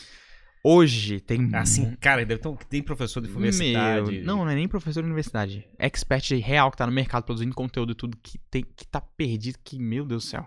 Meu Deus, juro por Deus, gente. Não é me gabando, eu tenho 4 mil seguidores só e eu recebo todo santo dia proposta, velho. Então se chega a encontrar assim, ó, esse cara aqui... Podia estar virando. Achar um cara que tá tentando comunicar e falar assim, cara, eu vou conversar com ele. O que é o seguinte, pega um nicho que tu gosta, coloca lá nas hashtags do Instagram. Por exemplo, tu gosta de emagrecimento, coloca hashtag emagrecimento. Vai ter um monte de expert produzindo conteúdo. Tu entra em contato de um por um que tu gosta, né? Que tu vê que faz sentido lançar e conversa com um por um. Se tu falar com 100, eu duvido que um não feche. Pronto. Ele tá desesperado pra achar um cara fera pra cuidar dele. Tem milhares. Meu Deus, você não tem noção da quantidade de oportunidade que tem pra quem quer fazer lançamento. É, meu Deus. Top. Você talvez com aquela pegada de falando que como é que é o mercado, na realidade, tá começando, né? Tá muito virgem ainda. Quem aproveitar, quem aproveitar esses próximos 6 meses a 1 ano, não imagina nem o que pode acontecer na vida deles daqui a 1 ano. Foi muito guru que eu falei aqui agora, mas é real, juro por Deus. Foi muito guru. Mas que as pessoas estão caminhando pro digital para fazer todas as relações de vida, vamos dizer assim. A gente tá começando a chegar e ficar buscando aprender, crescer e coisa parecida pelo digital. Essa é a cobertura. A questão da idade, a gente tava falando antes, será que é isso? Ponto? E, a conexão hoje que o digital traz é muito forte, né? É muito simples tu poder conversar com alguém. Então, se tu vê um expert que tu tem sentido, é muito simples tu pegar e mandar um direct, porque são acostumados, entendeu? É tu fazer uma conversa que chame a atenção dele, que tu possa mostrar a dor e a solução que ela quer. Não, mas eu tô falando com respeito à parte da... Como é que tu fala que, de repente, 6 meses a 1 ano, esse negócio tá transformado? Tá. E eu tava tentando entender, tipo, como é que tu vê essa situação? A gente discutiu um pouquinho antes, falando que Minha percepção parece que o digital ainda não pegou gente de 50 anos, assim. Os 50 anos está chegando ainda. Não sei se é essa a tua percepção. Também. Vai demorar um pouquinho ainda para chegar. Tem muita gente cabeça dura. E talvez nem chegue para a maioria das pessoas, normal. Porque eu digo que nos próximos 6 meses a 1 ano vai vir muito forte o digital. O segundo semestre é sempre o mais lucrativo e o mais bombado dos lançamentos, do digital em si. Eu digo que é começo do ano e esse último semestre, né? O começo do ano também é muito bombado, porque as pessoas, elas querem o quê? Mudar de vida, próximo ano, novo ano, elas querem estar prontas para mudar de vida. E o segundo semestre, elas querem fazer um melhor ano da vida delas, entendeu? Então, muita gente vai intensificar e vai trabalhar muito forte isso nos seus próximos 6 meses. E depois vai vir a bomba de 2022, entendeu? 2022 é mais um ano, a pandemia tá acabando, né? Não sei como vai ser, né? Mas dando um palpite, talvez esteja acabando. E 2022 comece... Por causa dessa bomba que vai vir no segundo semestre agora de 2021, entendeu? Então, por isso que eu acredito muito. Entendi. Show de bola, já temos uma previsão de mercado aí. Muito massa, João. Cara, obrigado pela tua presença aqui no podcast. Onde é que a galera pode te acompanhar? Teu Instagram, ou a rede da agência aí, como é que tu quer divulgar? @JoãoLucasOliveira. Pode seguir lá, tamo junto. Tá, vai lá no direct e oferecer um produto de expert lá pra ele. Fala assim, eu sou expert em tal assunto, me lança, João. Eu vou te lançar pro espaço. Contem comigo. É isso aí, valeu, obrigado pela tua presença. Eu que agradeço, que nada. Obrigado a você que acompanhou mais esse papo aqui do Jogando pra Plateia até agora. Aproveita para se inscrever aí no nosso canal, né? Não perde de acompanhar os nossos conteúdos aqui, né, Ferrari? São muito legais. E a gente tem cada vez mais gente massa falando aqui no Jogando pra Plateia. Ainda não sabemos como fazer na edição 100, cara. Pois é, mandem suas ideias aí. Manda me convidar de novo pra edição 100. É isso aí, ó. É isso aí. Vamos armar alguma coisa aí, pensar alguma coisa muito massa. Além deste canal, nós temos o canal de cortes do Jogando pra Plateia. Lá os melhores trechos dos nossos papos estão lá pra você consumir em doses homeopáticas, tá? Lá você vai conhecer o anúncio do cabelão. Vai ter um corte só falando sobre o anúncio do cabelão. Entre outros cortes de outros convidados que a gente recebeu por aqui. Que eu entendi, tô viajando aqui. E é isso aí, quero agradecer também. O pessoal tá curtindo aí? O pessoal tá comentando? Tá comentando, né? Mas aperta o botão aí de curtir, de seguir. Isso. Vai lá, segue a gente aí, gente. Exatamente. E agradecer também aos nossos patrocinadores, Pensa no Evento. Agradecer também o Cristian Oliveira do Times que Arrebentam, gestão de times de alta performance. É isso aí, pessoal. Obrigado, pessoal. Valeu, tamo junto. Muito obrigado a todos. E até o próximo episódio do Jogando para a Plateia. Valeu, galera.